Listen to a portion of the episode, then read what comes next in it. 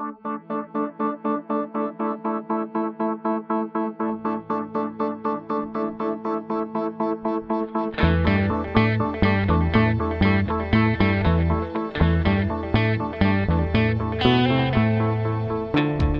Здравствуйте, это подкаст о новостях, которые долго остаются важными. Он называется «Что случилось?» У микрофона Владислав Горин. Международная организация по борьбе с коррупцией Transparency International обнаружила, что в деловом районе российской столицы, Москва-Сити, есть несколько криптовалютных обменников, которые анонимно переводят деньги за границу, в том числе в Великобританию. Крайне коррупционно емкая схема, удивительно простая и удобная для страны под санкциями. Законопослушные граждане, которые лишены возможности пользоваться международными платежными системами, а не законопослушные, получается, ограничено крайне мало. Сейчас поговорим и о схеме, и о роли криптовалюты как инструмента в теневых операциях внутри России и за ее пределами.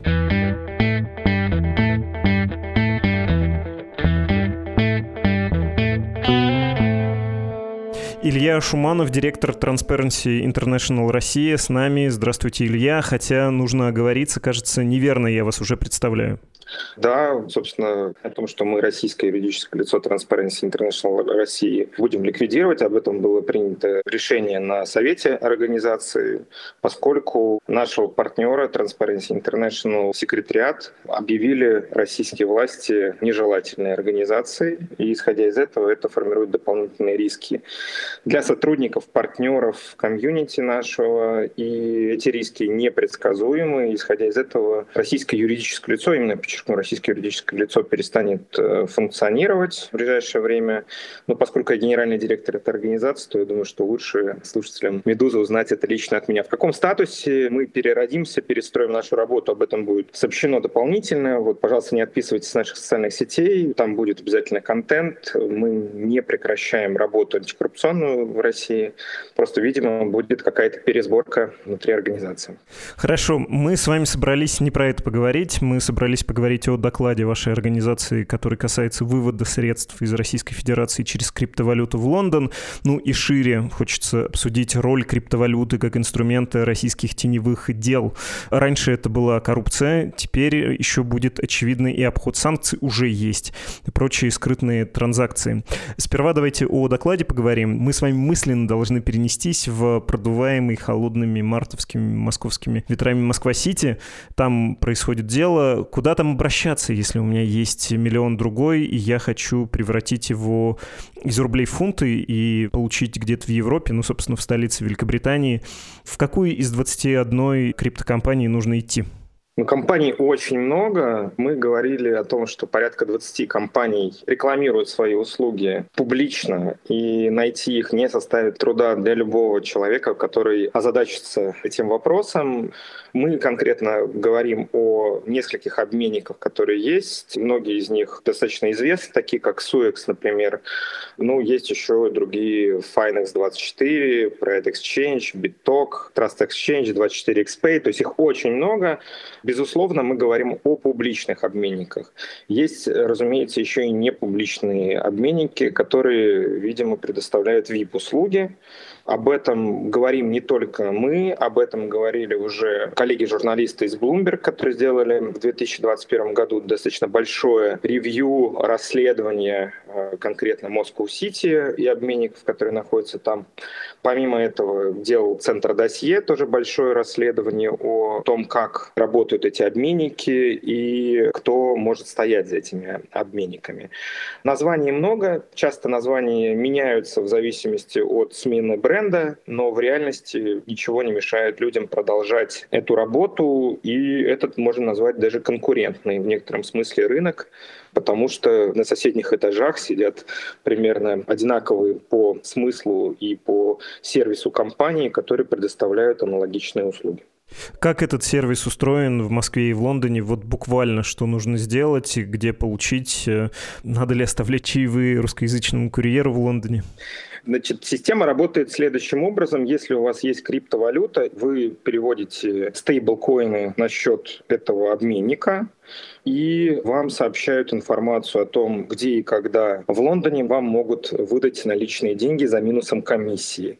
Если у вас нету стейблкоинов, нету USDT или USDC, то вы можете прийти с сумкой кэша или отправить курьера, дропа так называемого, в офис одной из компаний, и эта компания также, не спрашивая, откуда деньги, может перевести эти денежные средства в Великобританию, и там же ваш коллега, ваш партнер, который там находится, может получить эти денежные средства, тоже минуя процедуру KYC, анонимно, безопасно.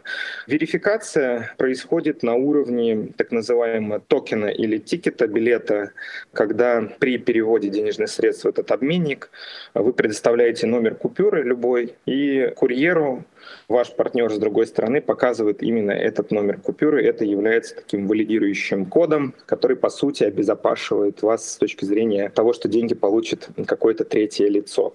Вот примерно такая схема, достаточно простая и, на мой взгляд, существенных рисков для пользования этой схемы она не несет. То есть безопасно, анонимно, быстро течение нескольких часов вы можете получить денежные средства, договорившись с курьером о месте, куда он должен привезти эти деньги. Это фактически на дом эти деньги привозятся. Простите за занудство, KYC — это «знай своего клиента» сокращение, такой базовый принцип, принятый сейчас в финансовых институтах, в банках, связанный с э, борьбой с отмыванием средств, с коррупционными доходами и прочее, прочее, прочее. В общем-то, по идее, этой криптокомпаниям относится, они должны знать источник происхождения денег. Это вменяется им в обязанность. Если они этого не делают, это нарушение. Повторю, это занудное было уточнение. Давайте продолжим а, вы примерно представляете, наверное, себе объем денег, который проходит через это, скоро Transparency вообще в качестве тайного покупателя да, выступил. Ну, то есть сделки не было, но вы обратились и вас воспринимали как клиента. Сколько там денег обычно проходит? На самом деле полной картинки мы восстановить так и не смогли. Объясню почему. Потому что криптокошелек — это сущность, которая может открываться, закрываться при компрометации или условно каких-то рисков открыть криптокошелек по времени занимает 10 минут. То есть появление нового криптокошелька — это не очень time-consuming э, по времени да, процесс. Исходя из этого, мы предполагаем, что у одной и той же биржи или у одного и того же обменника может быть десятки, если не сотни таких кошельков, и некоторые кошельки делаются под конкретные сделки, очевидно. По всей видимости, то, что мы видим, то, что мы проследили, те кошельки, которые которые нам предоставляли сами площадки эти теневые, это суммы порядка, наверное, 500 тысяч долларов, которые проходят по одному кошельку в течение месяца. Суммы не сильно большие, но если мы по одной криптовалюте, по одному стейблкоину перемножим их на 20, примерно столько площадок работает в Москву-Сити, то это уже 10 миллионов. Понимаем, что есть отдельные криптообменники, которые работают от 100 тысяч долларов за операцию. То есть меньше суммы они не берут. Это, видимо, VIP-клиенты, которые могут чемоданы с кэшем именно возить для подобных операций. Там вход сложнее, там договариваться труднее с э, людьми, с этими посредниками, то есть нужны какие-то рекомендации, но мы именно пытались определить в сетку розницы, то есть для обычного человека, как это можно сделать, но предполагая, что есть еще такой элитарный сегмент для более дорогих, скажем так, операций с большим объемом денежных средств, в которых могут быть заинтересованы какие-то состоятельные клиенты. Про состоятельных клиентов, про VIP-услуги я бы еще отдельно поговорил. А хочется про вот этот демократический сегмент. Не сказать, что эконом, поговорить, кто вообще является целевой аудиторией. У меня, когда я читал ваш доклад, возникло в голове такое стыдненькое слово «минигарх». Знаете, что-то из времен, когда гремели персонажи типа Оксаны Робский, а Ксения Собчак была больше похожа на Пэрис Хилтон, чем на себя нынешнюю. Ну, то есть это что, клиент, он какого уровня? Средний средне высокий уровень предпринимателей и коррумпированных должностных лиц, ну, то есть замгубернатора или там муниципальный чиновник в Москве, верное впечатление или выше-ниже? Да, я думаю, что это средние и выше среднего клиенты, которые в состоянии 100 тысяч долларов, собственно, перевести. И это не сколь-нибудь для них э, серьезная и большая сумма. Ну и надо понять, что Лондон — это все-таки не самое, с точки зрения нахождения и комфорта, и трат, экономически такое место для проведения жизни, да, и стоимость жизни в Лондоне гораздо выше, нежели чем в других городах и других странах, разумеется. И, по всей видимости, человек, который там живет, предполагает, что у него есть недвижимость, есть какие-то активы, имущество и прочее. То есть все-таки это выше среднего сегмент. Ну да, действительно, я бы назвал это мини-гархи, либо люди, связанные с олигархами, которые активно используют такие схемы. Но если мы говорим о 10 миллионах долларов в месяц, условно, совокупный такой объем денег, то вполне себе мы можем говорить, что это близкие родственники людей, которые связаны либо с клептократической элитой российской, да, либо э, связаны с олигархами российскими. Может быть, это люди второго эшелона, которые также обзавелись недвижимостью. Ну, в этом смысле термин «минигарх», мне кажется, он вполне себе уместен, Владислав. Я просто пытаюсь понять, это достаточно большая сумма для кэша, для наличности, и все равно ее нужно каким-то образом легализовать, в том числе в Лондоне, да, или в любой другой стране там, на Западе. Но с другой стороны, это как будто не слишком большие деньги для того, чтобы сильно заморочиться. На что это примерно может идти? Вот на такую текущую жизнь, ну даже на текущую жизнь оплатить там какую-то квартиру, если есть ипотека, это все равно как будто ты будешь видимым. Как это устроено? Они там еще второй раз это легализуют, каким-то образом отмывают, или как это может работать? Ну, наличные деньги всегда будут, и наличные деньги отменить просто невозможно. То есть траты, текущие расходы, которые у человека возникают в течение обычного процесса жизнедеятельности, позволяют, и, во-первых, класть денежные средства небольшого объема на свои кредитные карты и использовать наличные денежные средства, оставаясь вне поля зрения финансовых регуляторов. То есть там, условно, депозиты в 2-3 тысячи фунтов, которые ты сделал несколько раз в течение месяца, разумеется, они позволяют э, оставаться в below the radar, ниже нижней планки, которые финансовый регулятор британский может воспринять как угроза риска и отмывания денежных средств. И, конечно, сделки с наличными денежными средствами, они по-прежнему процветают. И действительно, приобретение недвижимости за кэш, приобретение предметов роскоши за наличные денежные средства по-прежнему является существенной проблемой для западного мира. И победить ее полностью не получается. И думаю, что снять квартиру долгосрочную, даже элитный дом за наличные денежные средства в Лондоне до сих пор возможно, и никто не будет спрашивать относительно источников происхождения этих денег. Если говорить про VIP-услуги и обращаться в том числе к расследованиям, которые делали Bloomberg и другие коллеги, но у меня вообще складывалось ощущение, что большие деньги, к ним как раз высокая толерантность. Это при небольших транзакциях, вот я, если захочу несколько сотен евро, фунтов, долларов перевести, у меня могут попросить, или там несколько тысяч, какое-то подтверждение, откуда эти деньги. А человек, который приносит тысячи, сотни тысяч или миллионы, тем более десятки миллионов, к ним традиционно было более спокойное отношение даже после начала войны. Мне казалось, что людям с миллионом и выше не нужны никакие криптовалюты, их маршрут чемодана в Шор-Дубай. Чемодан тут — это чемодан полный денег. Нет, они тоже этим пользуются. Я думаю, да, потому что статус политически значимого лица, так называемый ПЭПа, да, вот опять же, если мы говорим языком противодействия отмывания денежных средств, лица, которые являются публичными, чиновники, депутаты, разумеется, возможности для операций даже для их родственников, даже с подтвержденными доходами сейчас просто невозможно. То есть перевести деньги в Европу или в Великобританию, любой банк просто откажется от таких операций, потому что они являются высокорисковыми. Мы понимаем, что еще значительная часть нашей политической элиты находится под санкциями. В этом смысле подобные обменники с доставкой кэша по факту они выполняют функцию обхода всех процедур проверки источников происхождения денежных средств, предоставляют возможность анонимного получения в достаточно короткие сроки времени. Коллеги из центра досье делали достаточно прагматичную цепочку, пытались воссоздать, проводя денежные средства по официальной процедуре через Райфайзенбанк, с тем, чтобы денежные средства попали на счет в Европе, и проводили аналогичную операцию с использованием криптовалюты. И с точки зрения времени криптовалюта оказалась значительно кратно быстрее поступила на счета в виде уже кэша, то есть через эту процедуру. И комиссия была значительно меньше, нежели чем через официальную операцию.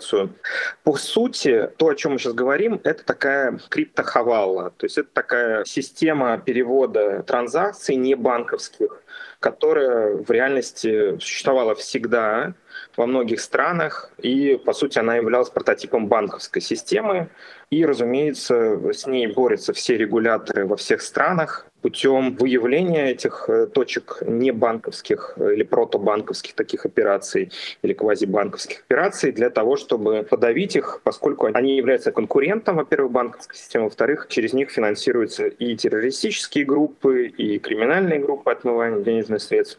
И вот то, что мы сейчас видим в Москву-Сити именно по той цепочке, по которой мы прошли, по сути, это криптохавала, воссоздание системы квазибанковских операций без проверки клиентов на уровне личных договоренностей, на уровне какого-то доверия между клиентом и посредником. И по сути, даже вот эти токены, которые в виде номера купюры, который человек выдается, это аналог того, как работает Хавала в других странах.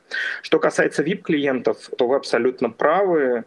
Действительно, скорее всего, сервисы, которые для них есть, они подразумевают, может быть, какой-то апгрейд в качестве э, не просто ленточку перевязывают, тугой мешок денег, который им передают, но, скорее всего, это кредитная карта, на которую зачисляют денежные средства через легальную какую-то процедуру. То есть это дополнительный отмыв, который идет еще внутри и Великобритании. То есть попытка не просто размещения денежных средств, конвертация их, но еще и легализация этих денежных средств так, чтобы они выглядели чистыми. Давно существует вот эта небольшая индустрия, это система сервисов. Я спрашиваю еще потому, что, конечно, последний год э, существенно изменил ситуацию в России, в мире, в Европе. Можно ли говорить, что это следствие войны, когда другие инструменты стали менее доступными и VIP-клиентам, и не VIP-клиентам, минигархам? Или нет, это довольно давно существует?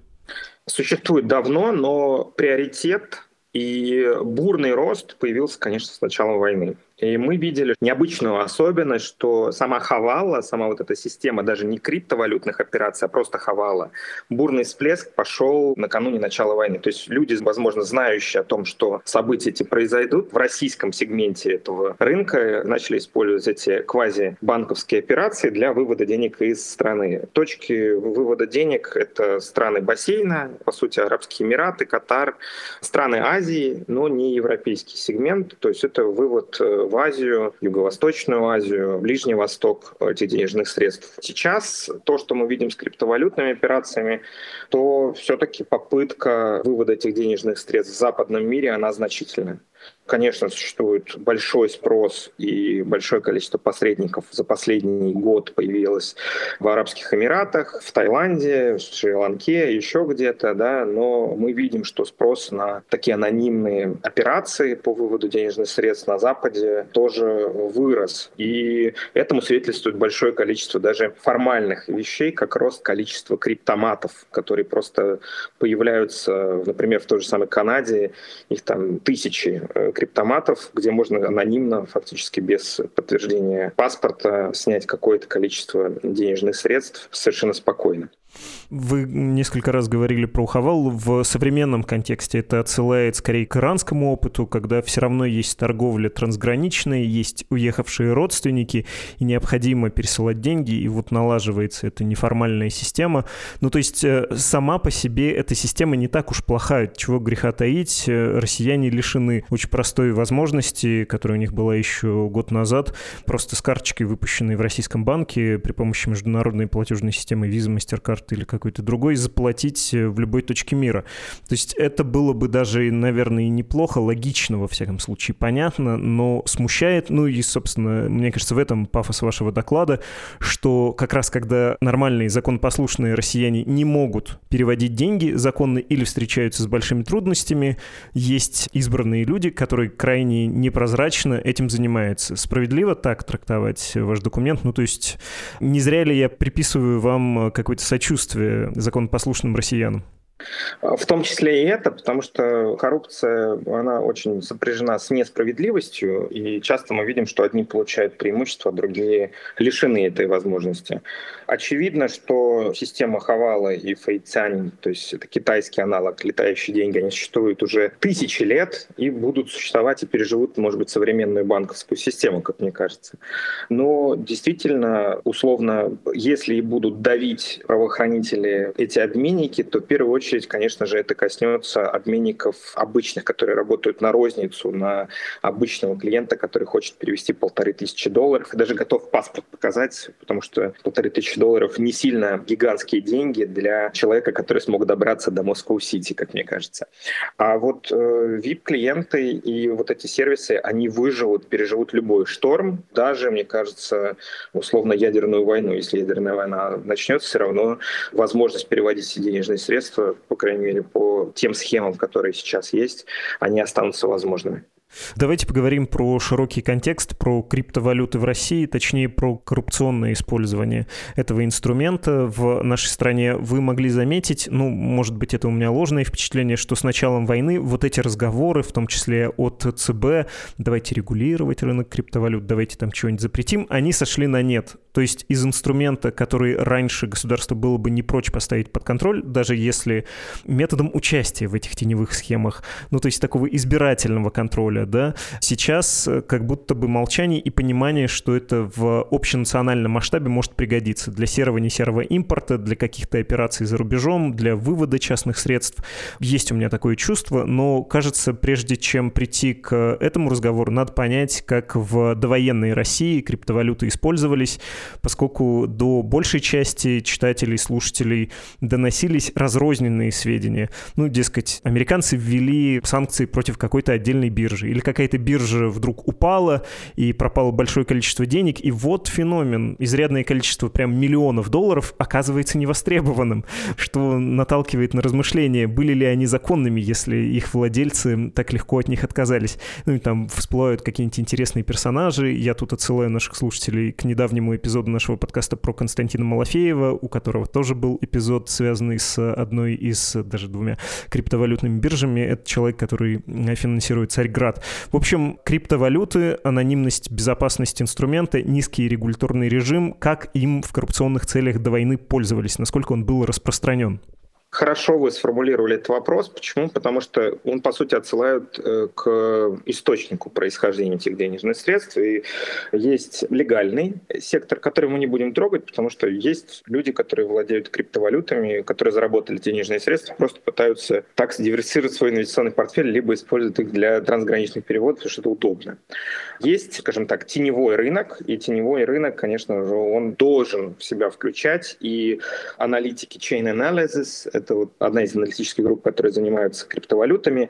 Они делали достаточно большой репорт и говорили о том, что до 40 а по некоторым биржам до 50% объема криптовалют, которые попадают на эти биржи, это криптовалюты, которые связаны с похищенными денежными средствами, в том числе и хакерами, программами-вымогателями, которые вымогают денежные средства у пользователей. И все это дело, собственно, накапливается как раз в обменниках Moscow City. Они питаются этими ресурсами, этой криптовалютой и используют их в своих операциях. По сути, это грязные денежные средства уже изначально, потому что они похищены запрещены. Существует второй сегмент — это коррупционные денежные средства, либо денежные средства, которые попадают в сегмент криптовалют через мошеннические операции. Это большое количество пирамид всевозможных, крипто-цифровых пирамид, куда люди несут свои денежные средства, и они рушатся. И этот сегмент не маленький, он растет от года к году, никакие регуляторы справиться с ним не могут, потому что все эти крипто-пирамиды находятся тоже в интернете, часто регистрированы за пределами Российской Федерации. и коррупционные непосредственно операции, которые связаны с доступом к криптовалютному рынку чиновников, э, что, на мой взгляд, тоже нормально, но тут есть некая дихотомия.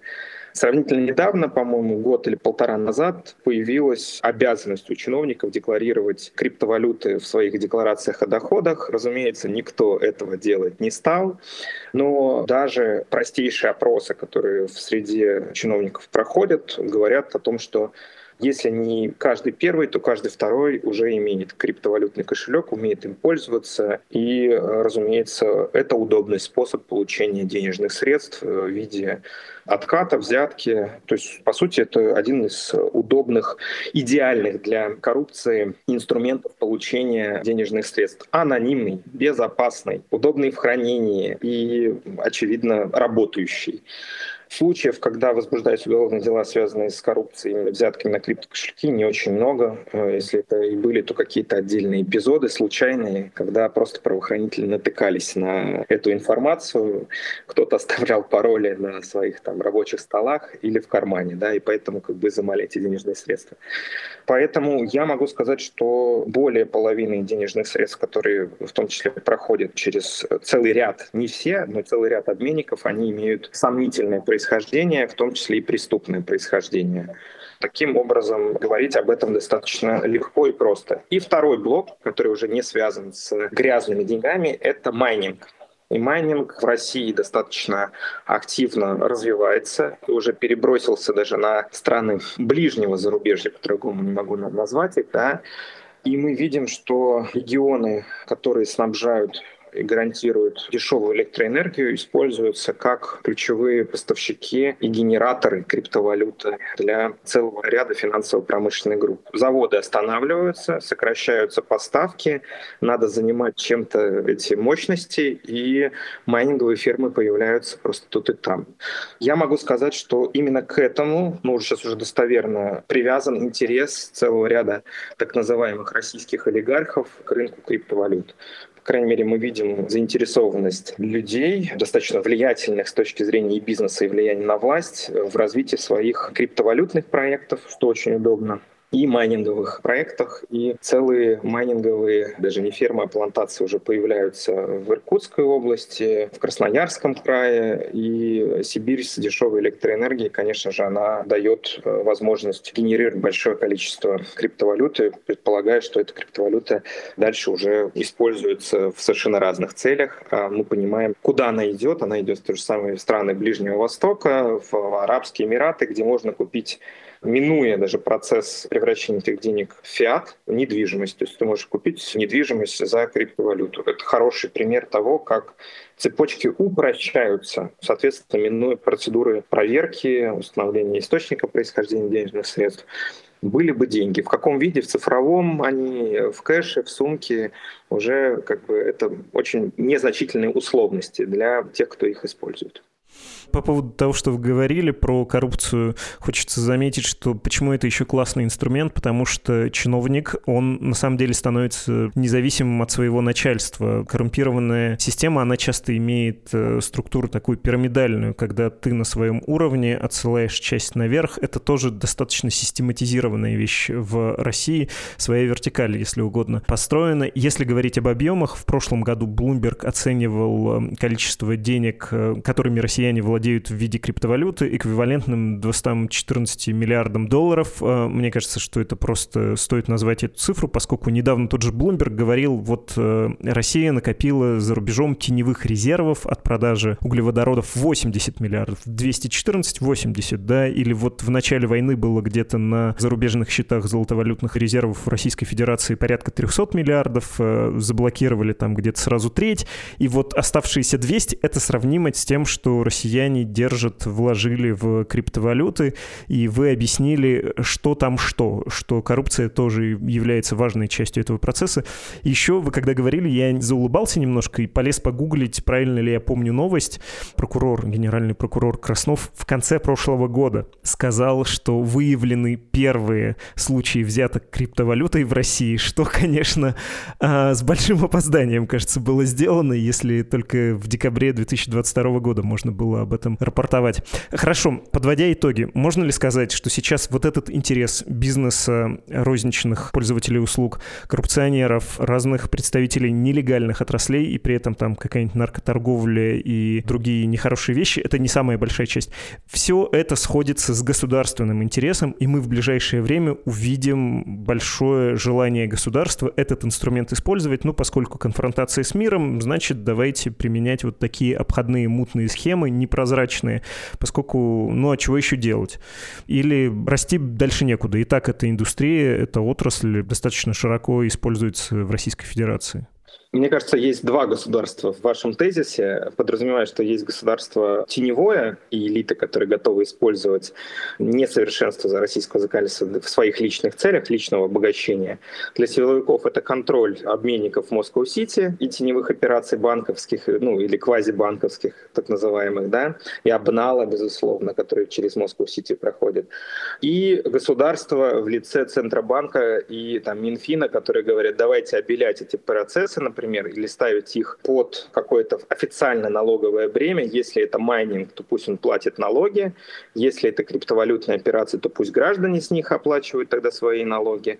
То есть это два take а, которые очень сильно расходятся в своем понимании. И если мы будем смотреть на публичные заявления, например, господина Лугового, депутата Государственной Думы, у которого, по всей видимости, у его родственников есть криптообменник в Москва-Сити, то очевидно, что он выступает за вот давайте не будем регулировать, хватит регулировать, это нормально, что у нас что-то не урегулировано. То есть для части российской политической элиты это будет очень выгодно держать в это в серой зоне, потому что на этом очень хорошо можно погреть руки. А для другой части, ну, скажем так, российской элиты, для людей, которых можно назвать государственниками, да, в том или ином смысле, для них, конечно же, поставить под контроль и учет эти операции, это значит потенциальное наполнение российского бюджета. А разве не сходятся сейчас интересы? Ну, бюджет бюджетом, но там чего-нибудь надо купить, э, что Запад не хочет продавать Российской Федерации, и здорово сделать это по тому же принципу, как Советский Союз покупал технологии, ну, на самом деле, похищал их, да, чтобы потом скопировать. С этим я согласен. Это уже третий блок, который подразумевает под собой обход санкций. Обход санкций, да, это, возможно, и корпоративные интересы, которые подразумевают под собой выстраивание новых цепочек финансовых операций. Если мы вспомним историю с сыном губернатора Красноярского края Уса, который проводил операции в криптовалюты с э, венесуэльской государственной компанией в стейблкоинах, покупая у них нефть, которая находится под санкциями для компаний, которые были связаны с Олегом Дерипаской, то вот хороший пример того, как криптовалюта используется, ну, назовем так, в корпоративных интересах, а потом денежные средства используют для приобретения товаров двойного назначения в США, ну, соответственно, уже и для Ростеха, значит, государственных интересов это все использовалось. Вы абсолютно правы, действительно, тут где-то совпадают интересы, государство может может учесть. Но если мы говорим про среднего обывателя, который приходит с полторы тысячами долларами вот, и э, получает эти денежные средства там, в виде стейблкоинов на свой кошелек и продает их и получает еще полторы тысячи долларов кэшем, то государства в этой системе нету.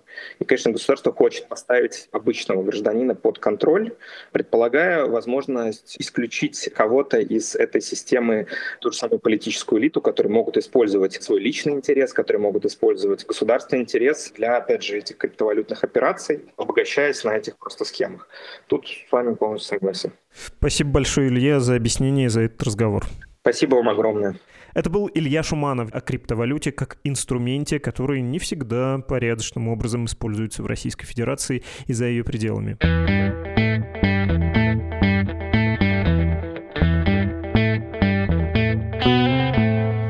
Бывает, что я на прощание, как-то связываясь с темой выпуска, вдруг намекаю вам на то, что неплохо бы перевести Медузе деньги, поскольку наше издание живет на ваши пожертвования. Так в этот раз, получается, совсем прямая возможность есть провести линию от криптовалют к пожертвованиям, потому что из России сейчас только криптовалюты фактически являются безопасным и вообще доступным средством платежа. Из-за рубежа международные платежные системы, конечно, работают, и вы можете пользоваться и обычными карточками. Заходите Заходите на страницы save.meduza.io и support.meduza.io, если у вас возникло желание поддержать наше издание. Это был подкаст «Что случилось?», посвященный новостям, которые всегда остаются важными. Меня зовут Владислав Горин, я с вами прощаюсь. Всего доброго. Но, надеюсь, прощаемся мы ненадолго. thank you